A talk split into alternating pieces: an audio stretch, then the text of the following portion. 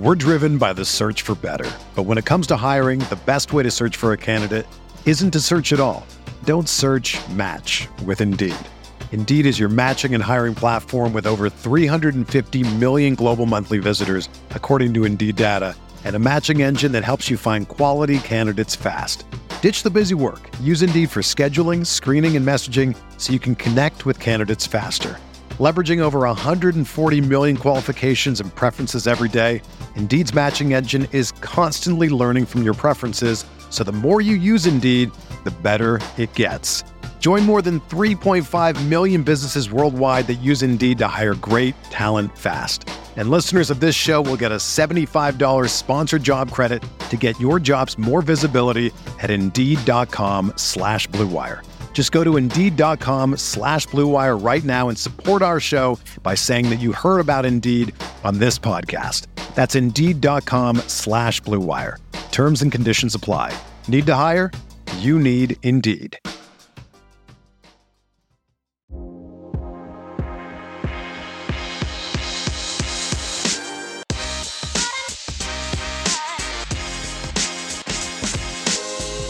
All right, all right, all right, Cal fans. That's a new intro right there, Rob. We are back. Depressingly back. I don't know why. All of y'all want to talk about this UW game, and I'm I'm definitely perplexed. I was there. I lived it.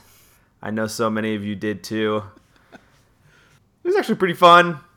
But of course, you're listening to the Bearcast, a proud partner of the Blue Wire Podcast Network.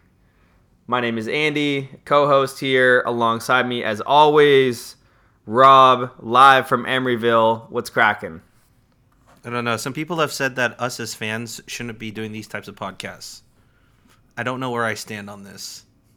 I know exactly where I stand on this, Who's saying who? Who's it's some people? It's it's something Dr- that's Draymond? It's no, Draymond has his own. He's a part of the media. He's a podcaster.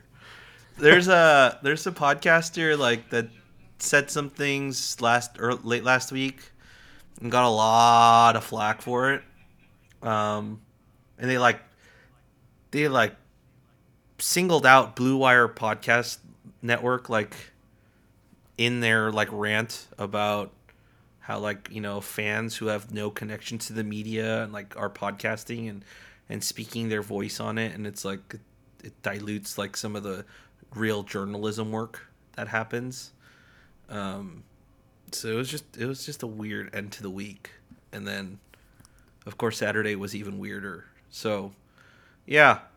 But it was it was funny to see all the replies to that tweet um just because there was a bunch of Blue Wire Podcast Network hosts all in the replies, um, helping each other out, and it's like that we're like that's not the point of why we podcast. Um, well, so I'm trying not to react to things, you know, so quickly and take time to observe them. And so I would love to understand the broader point there. But there's a couple of areas that I think I would like to refute this is this idea of journalism. Like I would highly question what what they mean by journalism. There's nobody that I see that goes and consumes more content about Cal football than the Write for California crew.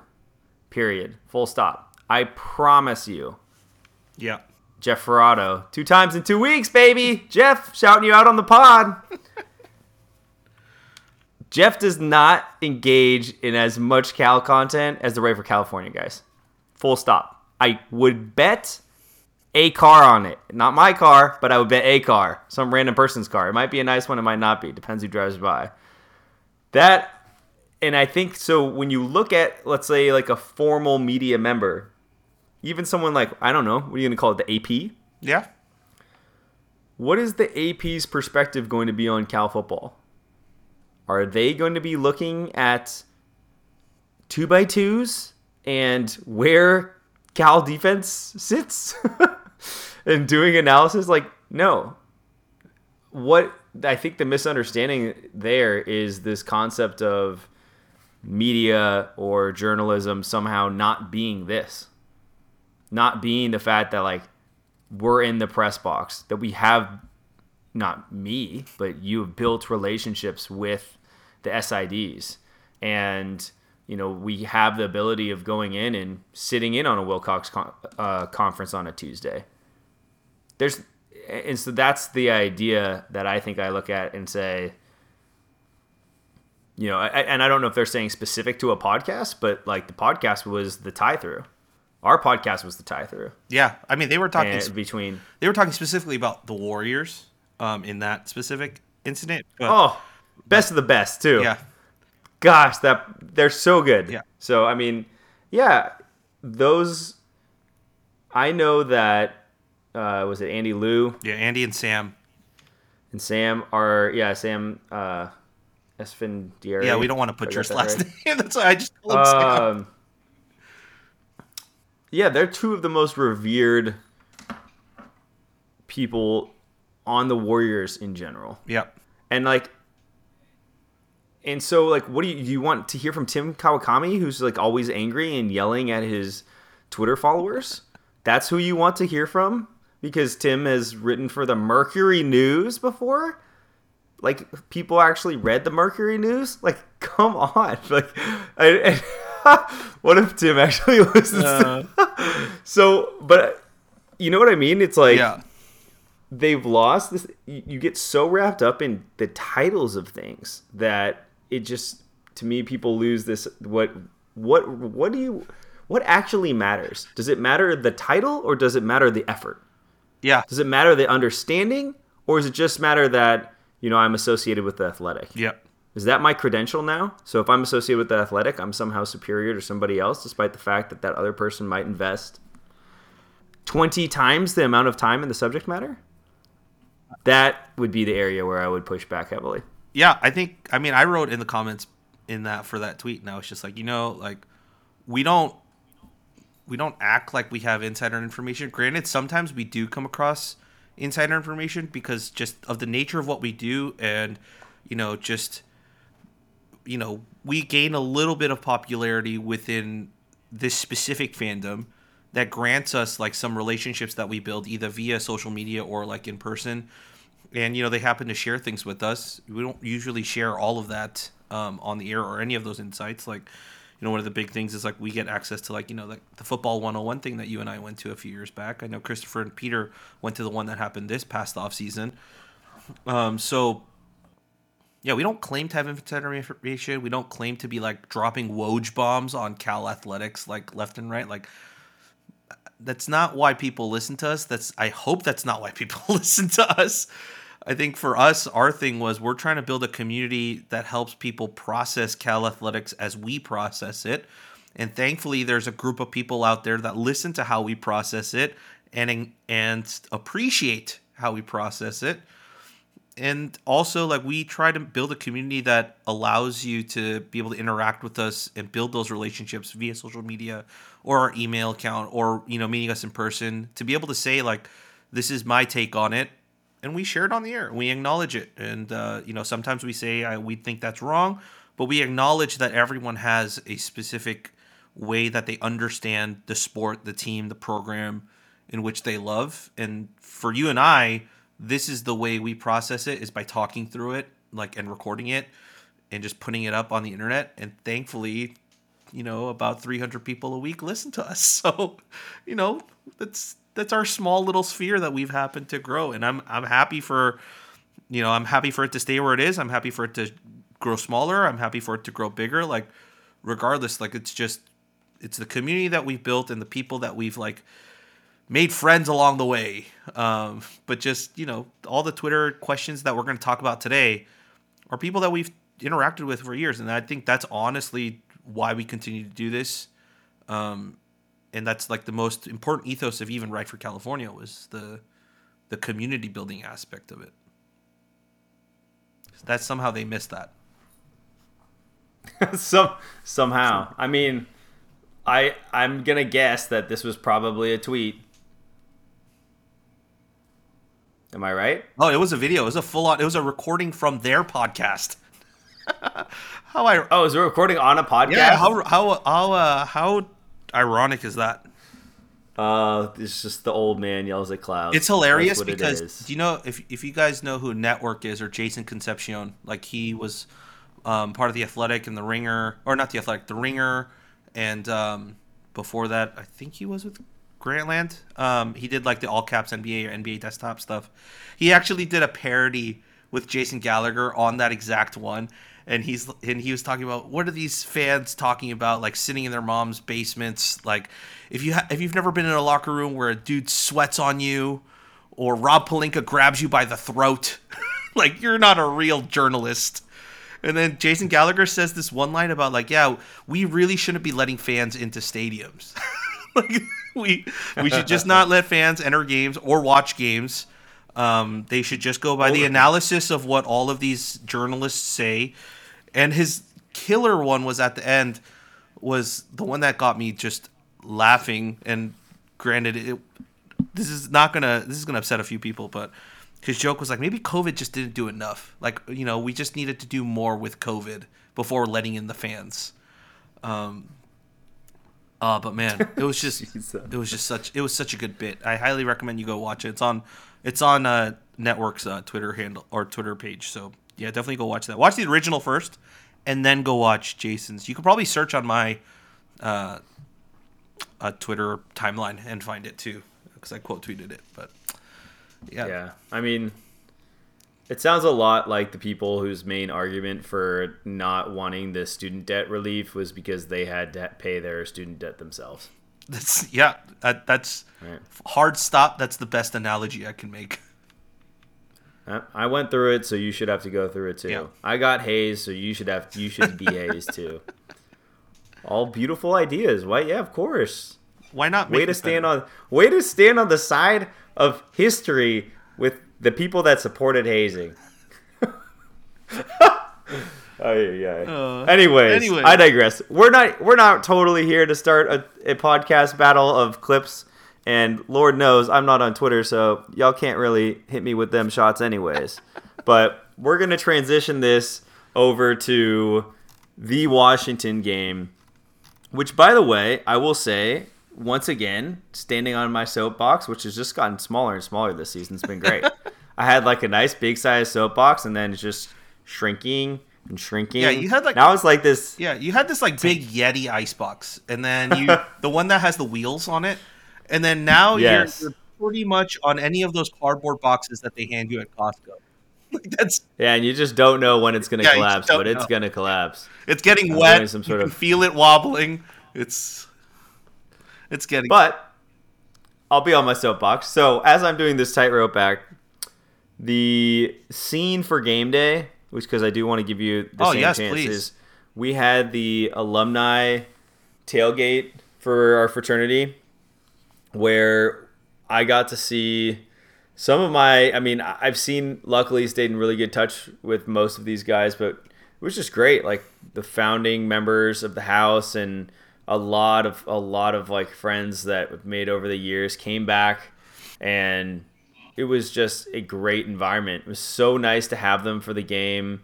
Honestly, we're really weren't really talking football all that much yeah, because of the state of the Colorado loss and what that meant, but just sort of like to get everybody, you know, pre-game. Some people went to the game after, some people didn't. Like it was a win before the game even started, and like that's what's so great about it is, Yep. I think uh, was it um. Desmond Howard said that the tailgates was the best part of his job yeah, recently. I think he said that in the last few days. He said being able to go on campus and tailgate was the best part of his job. Not the football game, not being a media member, ironically, not having a podcast, but like those moments. And I really do stand behind that. And so I kind of want to get your perspective as someone that was not at the game, yeah. but also because Cal was very present at your event, anyways. Yeah, so uh con- well, I don't know if he'll ever listen to this, but uh congratulations Nam and Ali for uh tying the knots this past weekend. Let's go! I think most people that are listening to this probably know who Nam is if you're on Twitter or have read anything about Cal in the last 5 to 8 years. Um is the la- is the last name Lay? Yep. Roll on, you lace. there you go. There it is. That's the best one. Um, you know what? You know what's kind of funny is like the parallels in what you were talking about and what I experienced was exactly the same. It it was we it was less about Cal football. It was less about that, but it was just like faces you hadn't seen in a while. Um, a lot of Cal people, and for me, like we have a group of gaming buddies that we've been like good friends with over the internet for a very long time now. A lot of us have seen each other like sporadically. You know, if you visit Chicago, then I've, I've seen I, I saw Jack and you know Ben lives around here, so I see him all the time, and you know so on and so forth. But you know it's a pretty big and Peter's in that too. There's a pretty big group of you know gaming guys, not all Cal guys, um, but it was the largest meetup of that group that we've had ever. So I actually met some of these guys for the very first time. Actually met some of their significant others and wives for the very first time, which is even weirder because we usually hear them over the voice chat. Um, so like to hear that hear their voice and be like, "Oh, so that's that's what you look like." like that's who you are. Um, so it was, it was, yeah, it was just a lot of fun. Um, just talking through that and those and meeting and you know seeing like some of the some of the some of their kids um, their little newborns. Uh, Dallas's Dallas's baby girl Gwen is absolutely adorable. She and I had an ET moment where we like we did the little finger touch, and it was just so it was adorable to do that with a like a, a one year old right who like can't really use her hands yet. Um, so yeah, um, it was that was really cool, and then the wedding itself was beautiful. Um, Rachel was the officiant, uh, another Cal first person. She was amazing. Um, she was probably, she arguably might have been the most emotional person throughout the entire ceremony as the officiant. So that tells you uh, where she was at and how much of a connection she had with the bride and groom. Um, but yeah, it, it was that exact same feeling that you were talking about. It was just catching up, saying hi, running inside jokes, doing all these things. Um, and then the wedding was great. And then we went to Spark Social for the after party and, and hung out there. We got a hold of the TV remote and turned on some football games. We were watching Sonny Dykes' TCU come back um, to win. We were watching the Alabama game before the Cal game. And then I think we watched maybe about the first half of the Cal game before everyone kind of, the night was like, it, everyone was exhausted. Um, so everyone started to head back to the hotel or, or elsewhere. But it was really cool um, just to be able to hang out and at a beautiful venue, the SF Botanical Gardens in at Golden Gate Park. Um, and yeah, so that was my version of it, um, and it seems like it kind of went parallel to yours. Yeah, that's what makes it special. Yeah. Absolutely, and I think it's just being aware of those moments and what they what they can be and what it ends up what it can snowball into is is uh, a lifelong friendship. So yeah, those moments are great. Yeah, I don't know. I, uh, I don't know if this will ever see the internet, but I do want people to know. Like Nam wanted to film a post-wedding presser, so I we recorded it at the wedding uh, where Ali and Ali and Nam sat down as if you know they just finished a game, like you know the coach or player interviews, and we just asked them a bunch of questions. Uh, there's a little clip of it on my Twitter page if you guys want to take a look at it. I don't know if Nam will ever allow me to post the full thing, but. Um, it is. It's. It was really. It was hilarious. Absolutely hilarious. Did he answer in coach speak? He answered in coach speak. Yeah, he was like, you know, I handled it. No, because one of the cool things they did was when they did their vows, they did a coin toss for who goes first and who defers. of course, right? Of course. Um, so yeah, we asked them questions about like, oh, what what was we asked Ali like, what was the what was the decision behind deferring your the coin toss and and so on. Um, so yeah, there's there was just hilarious moments in there. So I just want I just want some people to know uh, that we did that because Nam loves those types of bits. So if you want to take a quick peek, you can take a look at my Twitter Twitter page. But uh, yeah, that was it. But I know we, you don't really want to talk about the game, so we have a lot of fan questions and takes and stuff. So I figured we'll just run through all of it and of course, a lot of those takes and questions and stuff will be about this game. So we go from there. We kind of talk about the game without really talking about the game uh, in our usual format, and uh, hopefully that does it justice. Um, but yeah, that's kind of where we're at. It was just I watched the game through TV through TV and like slightly inebriated, and then watched the second half at home with a blanket over my entire body and like slowly melting into the sofa because of exhaustion. So I don't, I can't really speak to the game as a whole either. Uh, so we figured this would be the best way to handle this this week's podcast. So you ready, Andy? Yeah, I'm ready. Just for the record, I was there the entire time. Yeah, and yeah, Andy miserably in the cold was there at. How cold was it at Memorial? It was freezing. Yeah, it was cold. It was like 54. Felt like 52. So it was it was definitely chilly, and our group was like 14 deep when we showed up, and then after Washington scored that last touchdown, everyone left.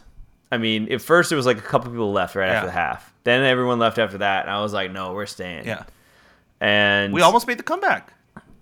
Oh yeah, totally worth yeah. it. Although my friend was pissed at me because he had to drive back yeah. to Sacramento. shout out to shout out to Fong, but he was not thrilled, uh, and he's like, "I'll never do that again." And I was like, "Well, that's what you get because you let me put my scooter in your car, and that means you got to stay for the whole game." that's exactly what happened last time too. I wanted to leave early. Andy left his scooter in, in the car, so I had to stay the entire duration. Great excuse. Works again. Might even try it again oh my, next week. Oh my god, you bastard! All right, all right, here we go. Let's let's run through this. All right, so so our dear friend Shavit sends this in. Could y'all discuss why you think defense has been so bad to mediocre this season statistically? And he quote tweeted us this uh, tweet from Tom Fornelli on October 23rd. It's defensive EPA. Um, so it's the yeah, it's just the efficiencies, right? So passing and rushing, Cal is sits basically at maybe like 0.02 on rushing and then like minus like 0 point actually they, they sit at like 0.01 on on rushing and a negative 0.02 ish on passings passing per def- defensive yeah. efficiency per snap I mean, as as with any two by two, you want to be as far up and to the right as possible yep. most of the time. Yeah. Uh, I can't I can't say I've seen one that I think I do remember seeing a different type of setup where that wasn't always the case. But in this in this case, that's where you want to be. Um, so we're surrounded by Notre Dame. Uh, Ole Miss feels generous because they're in a much better, but you know, yeah, similar area. Oregon State. Maryland slightly worse. State, Virginia Tech slightly better. Um, TCU, Beavers, UCLA, OSU's close. Yeah. I mean, the thing is that's so funny about this is like I don't necessarily know if watching the defense if I would have been like all that critical of them. Like, you know, so bad to mediocre. I think. Are you talking about this game specifically, or are you talking about the defense as a whole this season? defense as a whole. Okay. I yeah, I mean this game obviously I think is like we were better than most of the conference and most of Washington's opponents so far in regards to what we ended up holding them to. It's it's hard for me because if you told me that we had a offense that wasn't like we go three and out with such high frequency, you're forcing the defense to be on the field in my opinion, a lot. Yeah. And then there's other people that come from the train of thought of, well, Wilcox is a low possession or you know when we have the the ball we try to have possession for a long time i i don't know like to me i from the eye test right which is always you know half the story or not if you know not even half the story but you know part of the equation I wouldn't actually say that our defense has been mediocre to, to bad.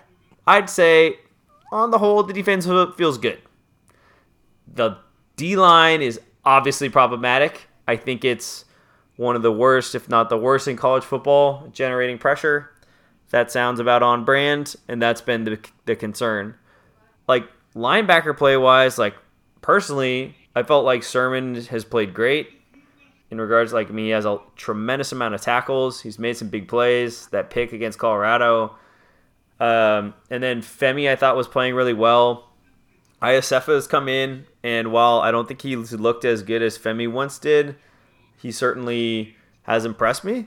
And then you look at the DBs, and like outside of just like losing a lot of random one-on-ones in the Colorado game, uh, I feel like the DBs have been they've they've made mistakes, but they've been you know it isn't something where I'm upset about it.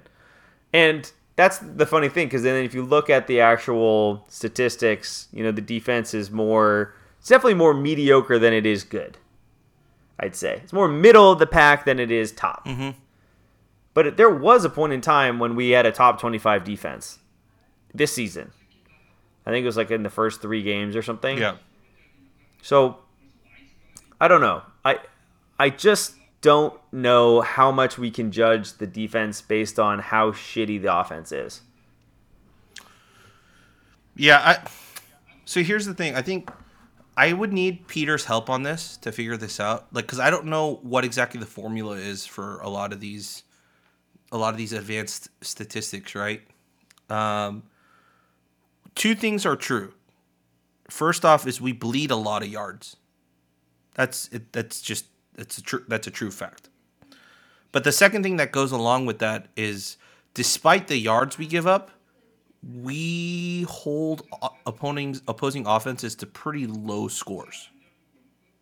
Like in rel- in relation to how many yards we give up. Right? It's the total it feels very much like Tedford's best uh, bend not break defense. Where we'll we'll bend, bend, bend, bend, bend, and then they'll get like a you know a field goal off. Bend, bend, bend, bend, bend, they'll go field goal off. Maybe once in a while they'll break one and they'll they'll get the touchdown. But all in all, you're holding them to three points, or you know, you'll give them maybe like 25 yards and then they punt, right? Because I, the defense does feel like they need that first down stop, whether it's a negative play in the backfield, whether it's only two or three yards, and then they start to get aggressive on second and third down in those cases. Of course, this is also just my eye test, right? From that point, is when they when they start to attack. So they play conservative usually if it's in a down where they know that they're most likely going to have to give up the first down. You know, like you know, like on a third and two. They're usually not aggressive on like a third and two play, which frust- frustrates the hell out of me. But I get what they're doing because of the deficiencies in um, what the defensive line can produce, and the production's not there. So you have to be able to you're you're just resetting for the first down. That hasn't bit us in the ass yet this season. There hasn't been a drive where we're like, all right, let's just reset for the first down. All right, let's reset for the first down. All right, let's reset for the first down. And oh my gosh, they're they're on they're on the two yard line is for single. Like that hasn't happened to us yet. There have been a couple ones where we give up a big play and such, but like meth- methodically, like them getting all the way down the field really hasn't happened yet against us this season. So that's why I think some of the advanced analytics might be a little skewed. Once again, I would need to talk to Peter about this to look at what the formulas and what goes into some of those advanced analytics, um, like numbers are and where they come from. But that's just from my eye test where it's like I wouldn't say they're bad either. I'd say they're mediocre or they're just like average. But like we've seen so much el- elite defenses here under Wilcox that that's the bar set for us now. That that's like that's that's where our relative like measure of performances come from. Like that's what we expect to see out of these defenses.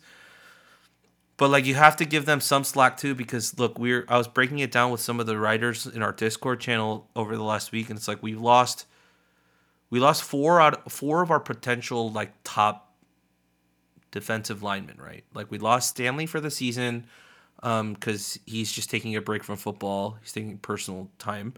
Brett Johnson gone, Derek Wilkins gone, Achille Calhoun gone. right? Like we lost four guys off the top. One of those guys we knew wasn't going to be there this season early on. The other three guys we basically lost starting the first week of the season. So the entire rotation and everything that we've been building towards that entire month of August in terms of fall camp and what I saw out the door. Just Yeah. gone. And now they have to reset and figure out this line and build up these young guys. Like kudos to the kudos to Ant- um, to Coach Browning, man. Like Nate Burrell actually looks like a really good football player. He's true freshman, is the starting role now, and was thrust in there because all of these guys got hurt. And it wasn't great his first like couple go arounds, but now he's the starter like cemented at the two deep. So We're driven by the search for better. But when it comes to hiring, the best way to search for a candidate isn't to search at all. Don't search match with Indeed. Indeed is your matching and hiring platform with over 350 million global monthly visitors, according to Indeed data, and a matching engine that helps you find quality candidates fast. Ditch the busy work. Use Indeed for scheduling, screening, and messaging so you can connect with candidates faster. Leveraging over 140 million qualifications and preferences every day, Indeed's matching engine is constantly learning from your preferences, so the more you use Indeed, the better it gets. Join more than 3.5 million businesses worldwide that use Indeed to hire great talent fast. And listeners of this show will get a $75 sponsored job credit to get your jobs more visibility at Indeed.com slash Blue Wire. Just go to Indeed.com slash Blue Wire right now and support our show by saying that you heard about Indeed on this podcast. That's Indeed.com slash Blue Wire. Terms and conditions apply. Need to hire? You need Indeed. That's why I mean, like Lou hasn't played really well, and he's been hurt the last two games. Um, the the linebacker rotation at inside linebacker has been, I I'm perplexed. like, we know Jackson Sirmon is the other guy, but like, it's taken us this long to figure out who the best partner to him is. Like, it's it's mind boggling, and then you like and then you move Femi from inside to outside, right? And then at the presser a couple weeks ago, they they asked him why the move, what the move was for, and they said it was for it was a future move. Like they had already planned him to be moved outside at a certain point. For me, okay, that raises a bunch of flags because I'm like, well, then why was he taking all, all those inside linebacker snaps all throughout fall camp if you were going to move him mid-season to outside linebacker? Two, why would you drop him? Like if he's not playing well? Because he didn't play a single snap last week. And then three move him back to inside linebacker and have him in the rotation there. And then now if you look at the depth chart for oregon there's four guys opposite of jackson Sirmon that have an or next to their name. Hmm. So we don't know who's we don't know who the starter is nor will we know what the the the rotation is going to be. I mean, don't even get me started with the ISF play where he kind of, I don't know if he thought the play was dead or whatever, but you know that touchdown pass down the sideline, he just kind of stopped running, and then Yeah. that was a touchdown for the wide receiver. So, like, I I honestly don't know. I honestly don't know some of the reasoning for these personnel decisions. Um, The tea leaves for me on the Femi stuff was very clear. You know, based on the press conferences. Yeah. I heard, you know, those answers are usually he fucked up. That's it. Yeah. Like those are the that those are the answers that a coach gives and Sirmon did it and Wilcox did it. Great young man, you know, plays good football for us when he's you know got his head in the right place or something like that. Like eh, eh, and then it was like but it was beyond that. It was like eh, there was two very specific quotes that was like, okay, something happened. They're like, we believe a lot in Femi and his ability, and you know when he, and then something along the lines of like, when he's out there, and, AKA, he messed up. Yep. So I, yeah, and I don't I don't know. Like maybe you look at it the way that like the Dodgers are looking at Mookie Betts and like they're like, hey, can you play second so we can bring in Judge? Like maybe all right, we're gonna have Femi start off in the inside linebacker spot. We know that we got Mo Iosefa coming back, who looked really good. uh, last season, but he's out due to once again like you know some some extracurricular stuff that wasn't you know up to par, and then maybe that's why, right? Yeah. It's like maybe that was your plan all along. Like Wilcox plays things close to the chest.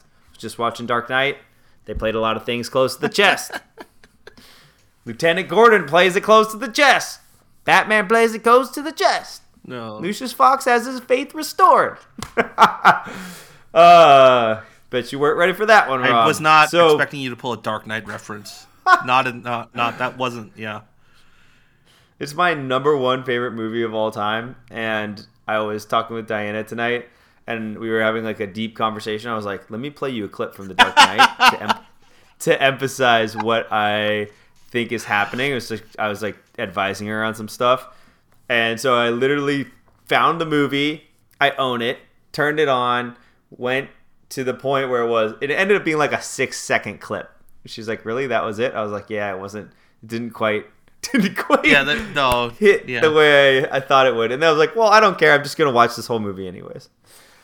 But, anyways, I mean, like, I don't know, man. I, look, the statistics say that this defense is mediocre. The eye test for me says that our DBs are once again foundational. Like, we're returning everyone besides D. Scott and Woody. Fair statement? And Woody.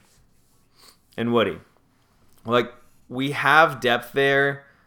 The D line is just such a problem. I think that's an open question. Why hasn't Wilcox and this defensive staff been able to bring in somebody besides Brett Johnson on the defensive line that can be a game changer? And I will say, Xavier Carlton paired with Brett Johnson this year would have been a pretty fire combination. That would have looked Yeah. good. Xavier Carlton's been good. Yeah. I don't. People were dogging him. I'm like, what? I don't. I just you and I are watching different things, but overall, it's like I just don't know. Like it's not. You know the Colorado game. Okay, so when we look at the overall statistics, does overtime count against us? Does the fact that like does that game should have been put out of reach? Like there's just so many different things here that like I don't know. I don't want to sound like John Smoltz on the broadcast because like damn that guy hates advanced stats. Holy goodness. He hates them. But he had some good points at times too. He's like about the third time through the rotation, right? This is the mantra of, "Oh, it's the third time through the rotation."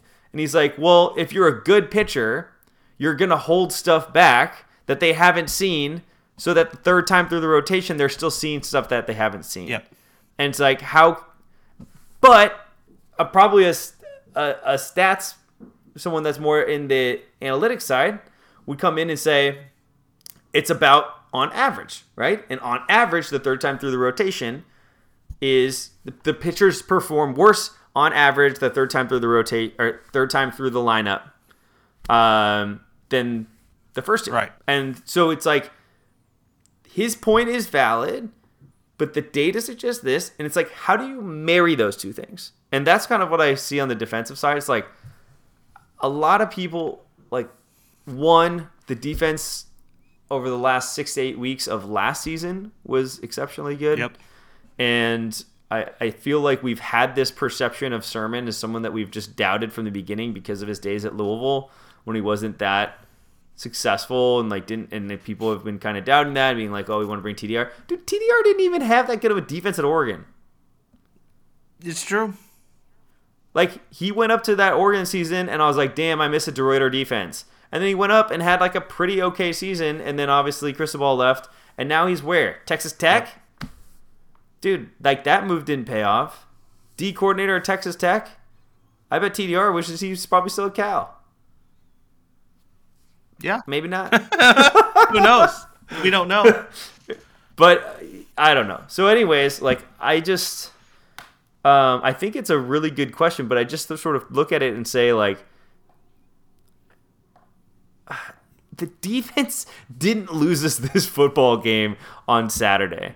There were plays in which they could have played better. There were mistakes that we could actually point to, but like we got dominated on time of possession and because because of the fact that we were just handing the ball right back. We're handing the ball right back. Yes, we struggle on the defensive line. We give up run like running yardage and like to your point, Rob, we're doing the bend not break. ultimately, I think that's how we have to sustain ourselves. And I'll tell you what's going to happen. I guarantee it because of the fact that we've come out and been, you know, strongly saying some points about like the defense isn't that bad. We'll probably give up 40 points to Oregon. I have written off this loss. Like we'll probably just get blown the hell out. And everyone. I mean, that's how the season's gone, right? I've been like, oh, this team's not that bad. And it's like, oh, you lose to Colorado. It's like, oh, okay. Like so, I guarantee it. We're gonna just get whooped by Oregon, and then everyone's gonna be like, yeah, see, this is the curse of the Bearcast right now.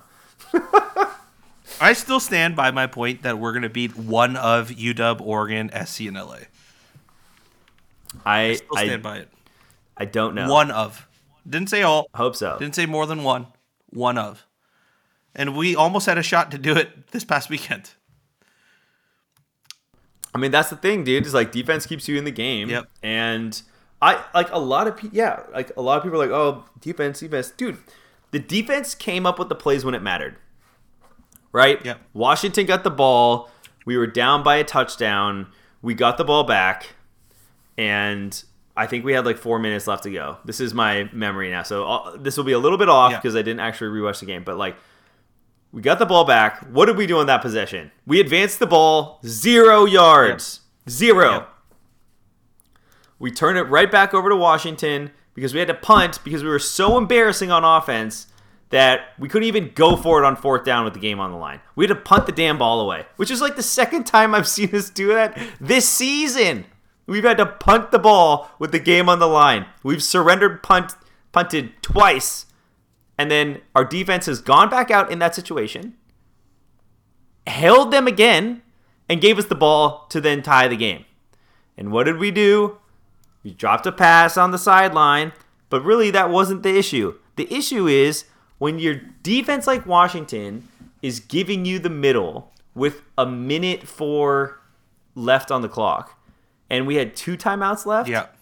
and we didn't take it at all. We went sideline like we were playing in the freaking NFL, dude. It made I was like, why are we going for sideline throws right now? It made no sense to me. Yeah. Take the yards the defense is giving you. You know they're they're gonna play off of you. It's a seven point lead. Like it just made no sense. We're playing like we called offensive plays as if we were down by three, not like we were down by seven. And it was so frustrating to me. And so that's like why you know that's what obviously like, y'all can tell. I was just pissed, dude. Like that's why I don't want to talk about this game. Like it's so frustrating for me to watch this offense and like what we do and how we do it and how ineffective we are Yeah.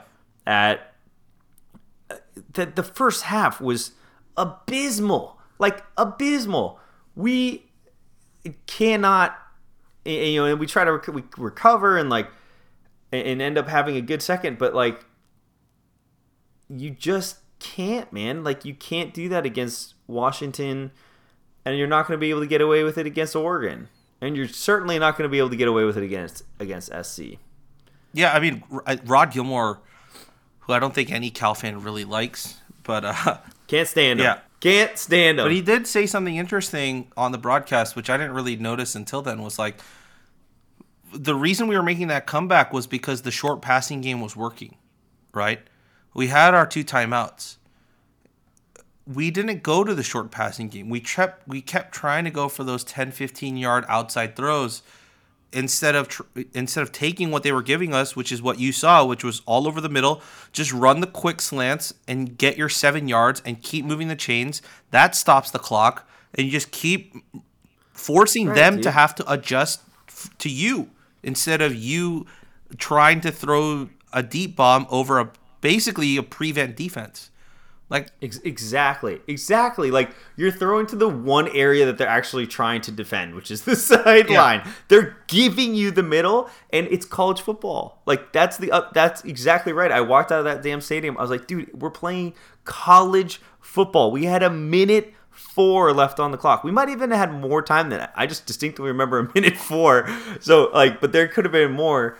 And you have that over the middle. Like, how did we get down the field in the Colorado game? We did it over the middle because Colorado went into like a prevent defense. Yep. I mean, like just to cement some points home about this whole bend not break thing, right? And I think that's why people think this off this defense is worse than it actually is. I'm not saying that it's actually a good, like a really good defense. I'm just saying the line is probably a mediocre, but a lot of people think that it's worse. The Washington Huskies average 40.4 points per game. They average 379 yard passing yards per game and 128 rushing yards per game. How many points did we give up against UW? 28. 28. So two scores less. Two scores less than what they usually score. Despite them passing for 374 yards and rushing for 102. They basically hit their averages in yards.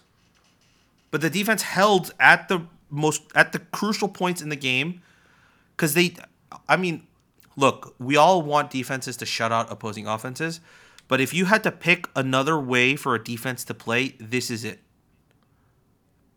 They can take all the yards they want. They're not going to get to the score that they usually get to to run us out of that field. And that's exactly Right, what think- they did.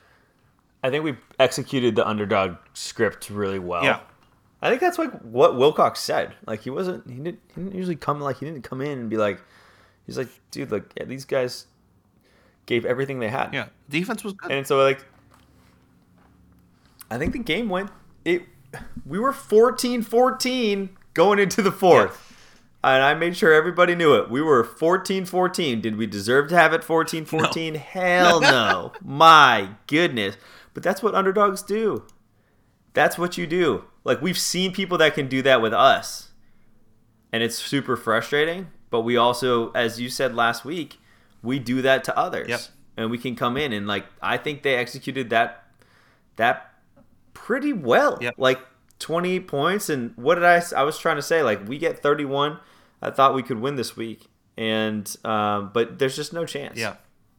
There's no way with this offense. It's just it's too hamstrung by too many different things. Like be one thing if you had a ch- bad O line, but you have play calls that don't make any sense with the bad O line, and you know it's like uh, we we've had some pretty poorly timed drops that have made a huge differences in the outcomes of football games, and uh, and I'm not even talking about. I actually am talking about the Christakos drop on that slant that I'm 100% positive was going for a touchdown against Colorado Yeah.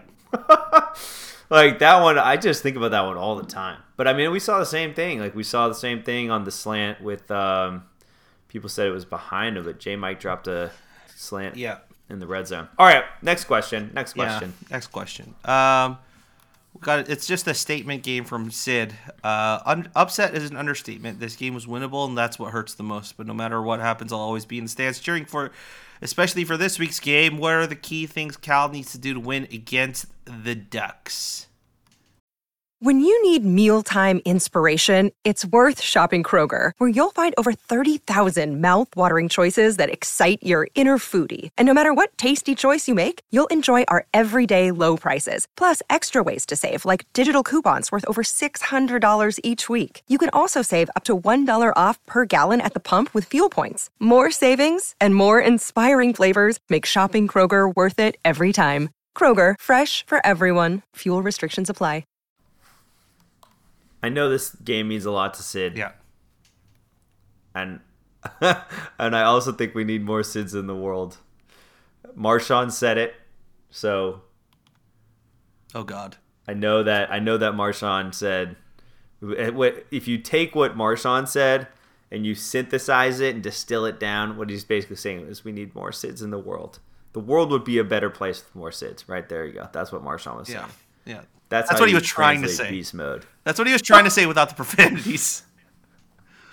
The I don't think we're winning this game. Like, and I had this pegged as a win in my preseason prediction. Oh. And I am running away with my tail between my legs, being like, nope, don't see it, don't know, don't think it's happening. Oh. this is like a. I don't even know where to begin. Bo Nix looks great. The Oregon running attack is solid. The uh, Oregon defense is great. Like this, this is a bad matchup, folks. This might be one to skip. I'm just gonna say that. the the only way I think, not the only way, but like the one that probably makes the most sense here in like how we win is that Bo Nix becomes like the meme Bo Nix that we witnessed at Auburn. Turnover, bro. Nix. Yeah, that's that's like he just whether he gets too confident, whether he doesn't make his reads right, or whether you know we start to mask some like the DB disguises a bit more. I don't know what it is, or whatever we do, but whatever we do, something just like doesn't work for Bo Nix, and he just turns the ball over and over and over. Like we basically need that Georgia game to happen in terms of performance from him, which I don't think is likely with the way he's playing right now at all. But we've seen him play like that, and that's probably the easiest way for us to kind of pull off this upset. You know, I think that's the one thing I would think about with the defense is like that's why I miss GA so much. I think the takers were a little bit more adept at like running those deceptions Yeah. and uh and, and like just really able to like kind of deacon offense into making that mistake. Yeah. And I, I feel like we do that a little bit less than I remember.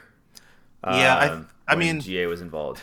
I mean, the other side of that of that argument is that yeah, we had three guys on that or four guys that are that are in the NFL, so that probably helped. Like, I don't know how many of these guys are going to make it to the NFL. Maybe all of them do.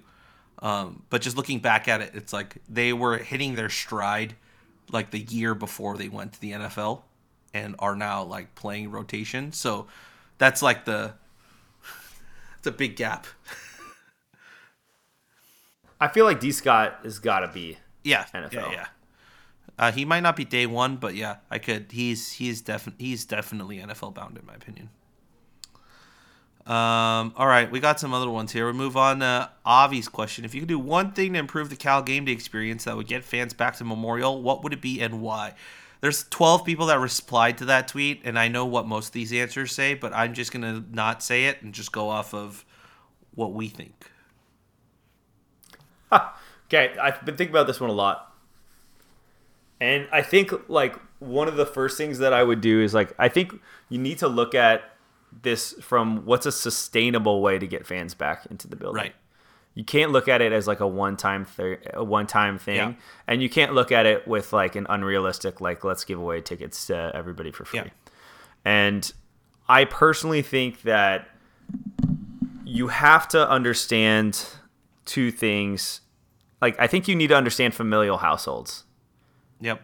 One, I would lower the cost of the ticket down. I feel like Cal's starting price at thirty dollars, like it's like twenty eight or something like that. It's a little high for me.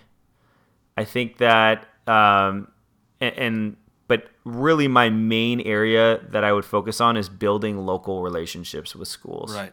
schools with football teams, and then trying to drive at not male parents. I would trying to drive at moms. Moms are the key Yeah. here. Absolutely.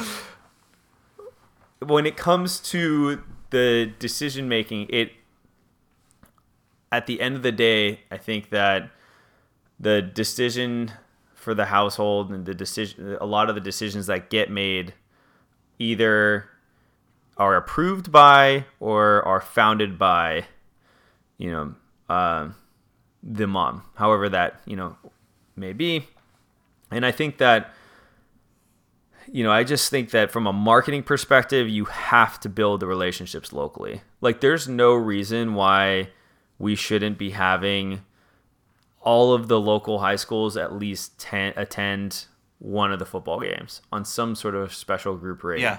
And maybe we do that, but like, I just, I haven't seen Yeah, it. like local high school football like, the- team day, kind of like how uh, the women's basketball team does that like schoolhouse rock game. Yeah. Yeah, I think that to me would be it, it, because it creates, and, and you also like you have to create the game day environment for people to want to come back to it. So that doesn't just mean like getting them tickets to the game. That means making sure that you're putting on events at Maxwell Field, you know, or you're putting on events, you know, strategically on campus that they can attend. That is providing value. yeah, And I think that when we went to Notre Dame, what did we see everywhere?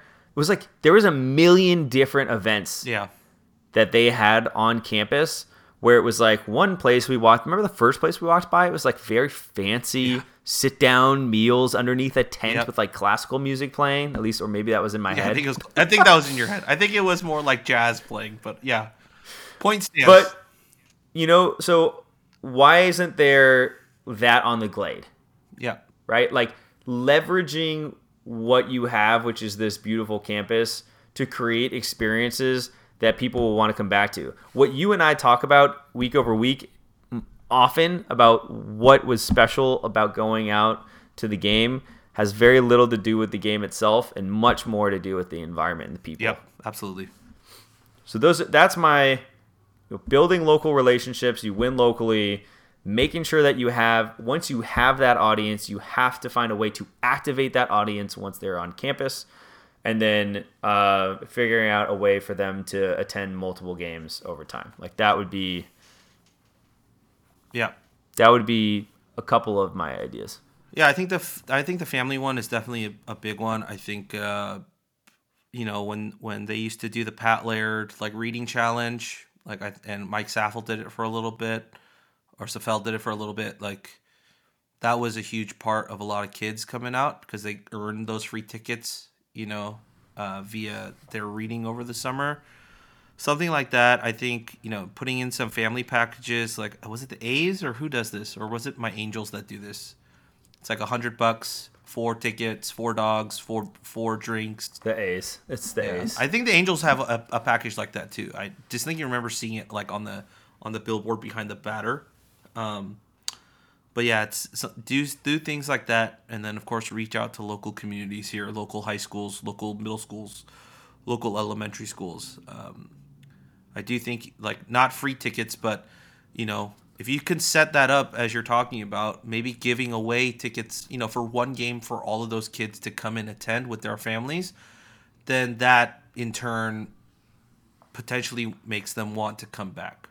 Like if the kids have a good experience and the parents like have it uh, have a fun time on the day out, they're gonna want to come back, regardless of if the game's like good or bad or whatnot. It's as we're talking about, right? It's the experience of of the game and, and the atmosphere and and just the experience itself of the whole day.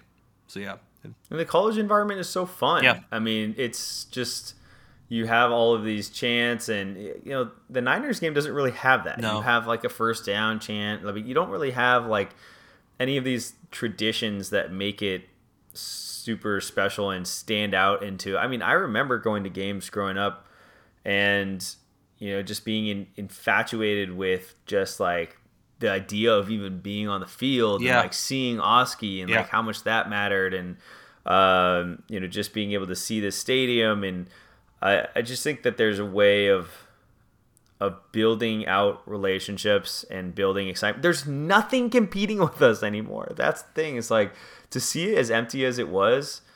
I'm, I'm with Marshawn. It's like, dude, there's nothing competing with you at 7:30 on a Saturday night in like late fall. Yep. There was no Warriors game to my knowledge. I'm pretty sure they played the next day because I watched that. Like, there's no Warriors game. There's no Raiders game the next day. There's a Niners game that's in the South Bay, so that doesn't count. and no one's There's gonna no Giants. There's no A's game. No one goes to Stanford games. but I mean, Stanford's same thing. It's like Stanford needs to do a better job of like bringing up people locally.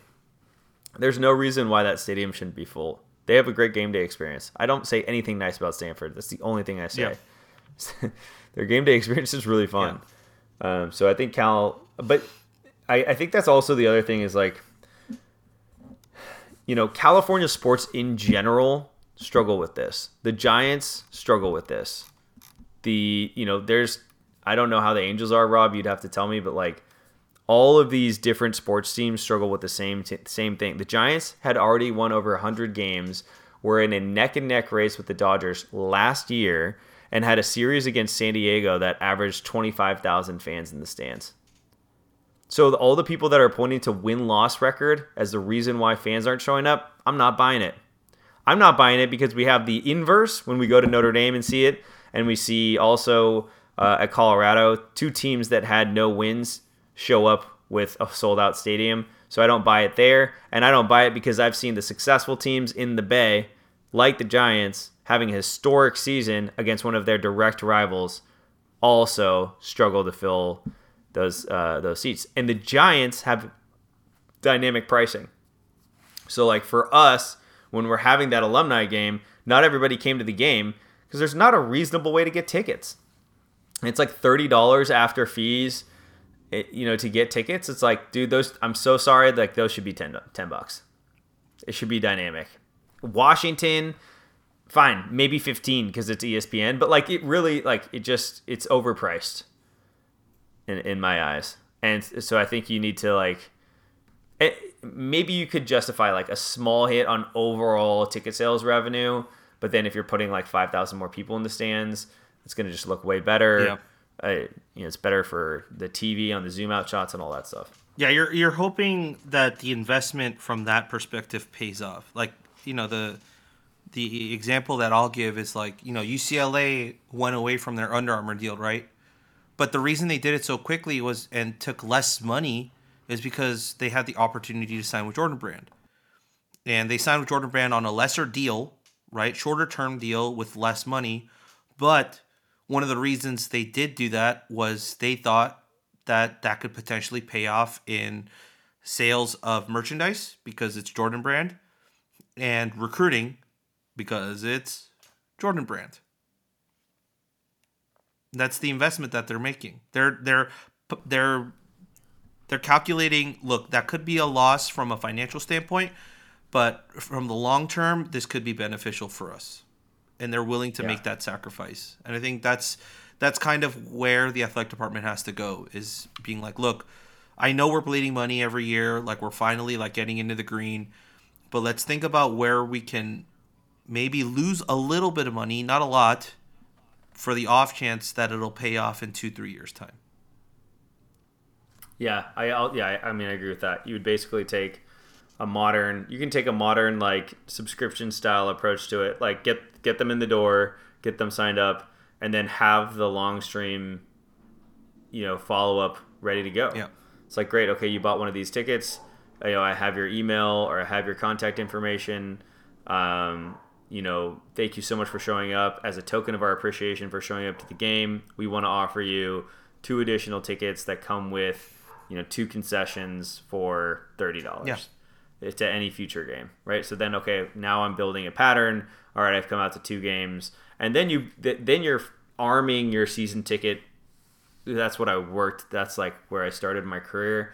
Then you arm them to come in, and what we did with the Fire is like, okay, great, you came out to two games last year, but you came out with four people. If you're a season ticket holder, what you could do with the Chicago Fire is you could get two tickets to every single game, but then allocate them to specific games. So you could basically show up to two games each year um, with, let's say, like I, I, I can't do the math off the top of my head, but let's say you wanted to go to the two Yeah, yeah. games So you could, with six yeah, people. you could save your tickets and then reuse them all together for a different game. Like the A's At once. The A's did that for a little bit. Yeah. Yeah, I, I thought it was a really interesting idea. But what, you, and then what you can do there is okay, now that I have you as a season ticket holder, and even if you're only showing up to two games, okay, now I get you your Cal swag. Now I get to send you out, you know, a little exclusive bumper sticker. Now I get to build the customer Yeah. success side of it where it's like, okay, I'm going to make sure that we're going to be able to renew you because, hey, this financially makes sense. There's a value proposition from a financial standpoint that makes sense. And now I'm just going to over deliver on the value of the experience. Yep. And like, that's ultimately where you can build a fan base from is like getting to that model uh, versus like yeah like everyone on the boards this week is like we should let everybody in for free. It's like okay great. Yeah then the person next to you that paid $45 for their tickets or worse yet invested $50000 for their super nice seats with their seat backs or look over and be like well this seems like a stupid investment because bilbo and bob over here to my left are sitting here for free and i'm over here investing like you know a significant amount. So you just you don't want to have that relationship to to your major. I mean, you just don't want to. I mean, it's kind of like what we talked about before. Like, yes, in theory, it makes sense. It would be great, but like, you don't want to alienate alienate one part of your audience, particularly the one that's actually willing to put a significant investment into the program. Couldn't have said it better myself. That's the sales pitch from Andy Johnston. Um, all right, we got a bunch more here, so let's let's kind of power through these. All right. If you feel like it's a quick answer, Andy, just give me the one liner or two liner question and our answer, and we'll just move on. All right. Got one here. Popcorn, popcorn style. Yeah, yeah. We got one here from N Kicker. Um, we know that Musgrave and McClure need to be replaced, but what are your thoughts on Burl Toler, Aristotle Thompson, and Cheap Chris? Keep them or move on. Thanks and go Bears. I kind of like AT. What do you think?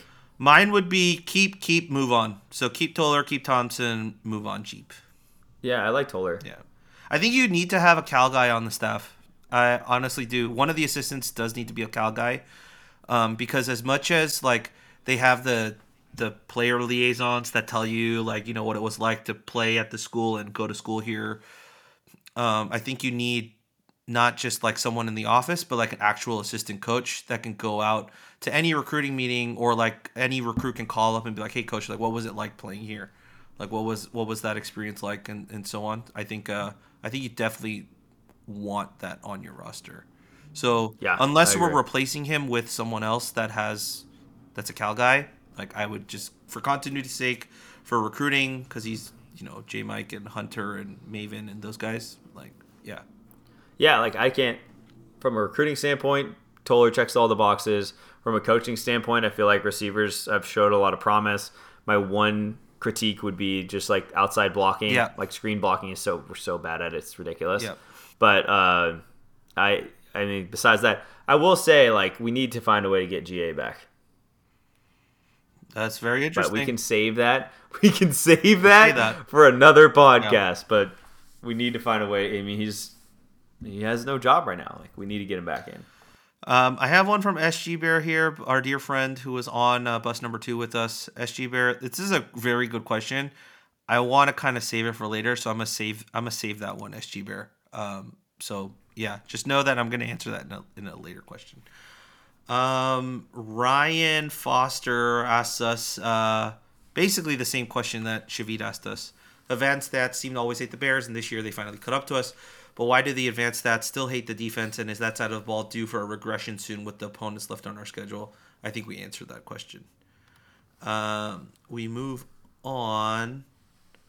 Uh, Kevin asks uh, if you're able to get any inside information about how the administration and the ADs team view the set of solutions for our program. That would be fascinating. We do not have any inside information on that. Um, so we move on. Grant actually I'm working on that. I'm working on working it. on it. Um, Yeah, I think if I keep donating while we're on the air in moments of frustration, then uh, eventually I'll get to the point where I get invited to enough donor things where I can start to build that relationship. So seventy-five dollars at a time. We're slowly getting there, brick by brick, brick by brick. Um, we got some other fun questions from Grant. I actually, of course, same with SG Bear, want to save this for a later time. He's like, who's the greatest number two receiver in Cal football history? Who are Cal's top three Heisman contenders if you only consider their special teams contributions? And if you redid Oski's outfit today, what would it look like? So I'm gonna leave that for a later date. I think those are those are some solid ones. I have all my answers. All right, I'm just to say them real fast. Robert Jordan, Will Cap, and a tuxedo. a tuxedo. All right. All right. Um, the last one here is from Joe Kenyon. Do you believe that we would feel differently about Musgrave if we had Oregon's O line? What do you think our record would be right now? For rec for for uh, just for everyone's reference, Oregon has given up one sack this season. I think you have to look at it. Is it ta- is the is it talent? Do you believe the issue is talent, or do you believe the issue is coaching? I think the Musgrave offense would work. You'd see it be more effective at the end of the day. Yeah. Right. It would work better than what we are seeing today. Yeah. Nothing could be as bad as what the O line has done so far. So I mean, I, I what I actually think you would see is you would see a way better ver- like you would see what I I personally think that we see in Jack Plummer. Yeah. I, Like I think it would be way more apparent like the arm talent that he has if he was able to sit back comfortably in the pocket and make he dude he throws a good deep ball. Like people just haven't we haven't been able to showcase it. And uh, advanced stats support that and uh, Yeah. but yeah, I don't know, Rob. What do you think? No, I think you're absolutely right. I think uh, this is a pro style offense. Pro style offenses, more than other offenses, are built on the production of their offensive line because of what they're asked to do. Um, they're asked to do a lot of things in run blocking. They're asked to do a lot of things in pass blocking, and also like you know to have a center who can call out the slides and the, and the blitz pickups because the play sets are so varied. Um, I think, yeah, that's that's what you need. I don't know if that's a real fix if you move Oregon's offense offensive line here, just because the play style's different. The styles like the plays that they're calling are different. They're heavily skewed to like a power run game with like you know spread passing um, concepts. So I don't know if that's a direct one to one. Like if you pull them out, do they have the same skill set that you would want them to execute in a pro style offense? So That's what you want to run though, right? That offense. that style of offense is what I would like to run. So yeah, keep an eye on Oregon's offense here. Um, I this is the style of offense I would I would that makes I think that merges a little bit of what Wilcox wants in terms of time of possession, alongside the explosiveness um, that we've been craving for for the last few years. But yeah, that's it. We're good. That's it for everyone. Is that a horn? Is Beat that a Ducks. horns up or horns down?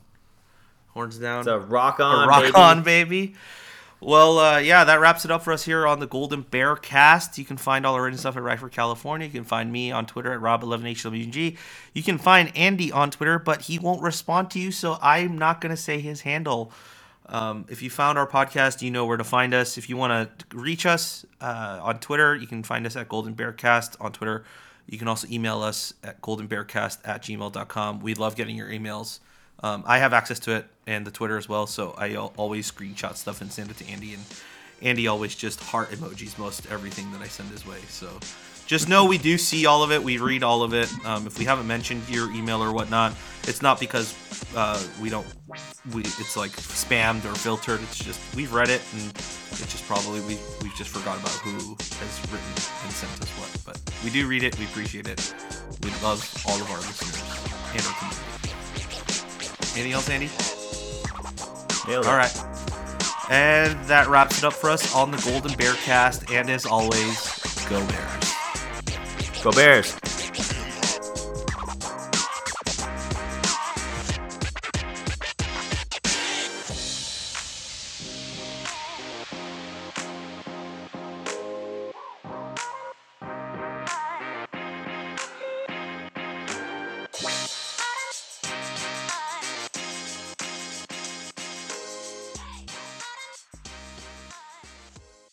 Everyone is talking about magnesium. It's all you hear about. But why? What do we know about magnesium? Well, magnesium is the number one mineral that 75% of Americans are deficient in. If you are a woman over 35, magnesium will help you rediscover balance, energy, and vitality. Magnesium supports more than 300 enzymatic reactions in your body, including those involved in hormonal balance. From functional medicine doctors to mental well being and female hormone experts, we all know that magnesium is the one mineral to improve all aspects of well being and health. But which one? Magnesium Breakthrough from Bioptimizers, the trusted choice recommended by leading experts with seven best absorbed forms of magnesium to ensure your body receives the support it needs for overall well being. Go to bioptimizers.com slash balance today and use code BALANCE10 for 10% off. Support your journey to wellness at B-I-O-P-T-I-M-I-Z-E-R-S dot com forward slash balance. Magnesium Breakthrough from Bioptimizers, your foundation to optimal health and vitality.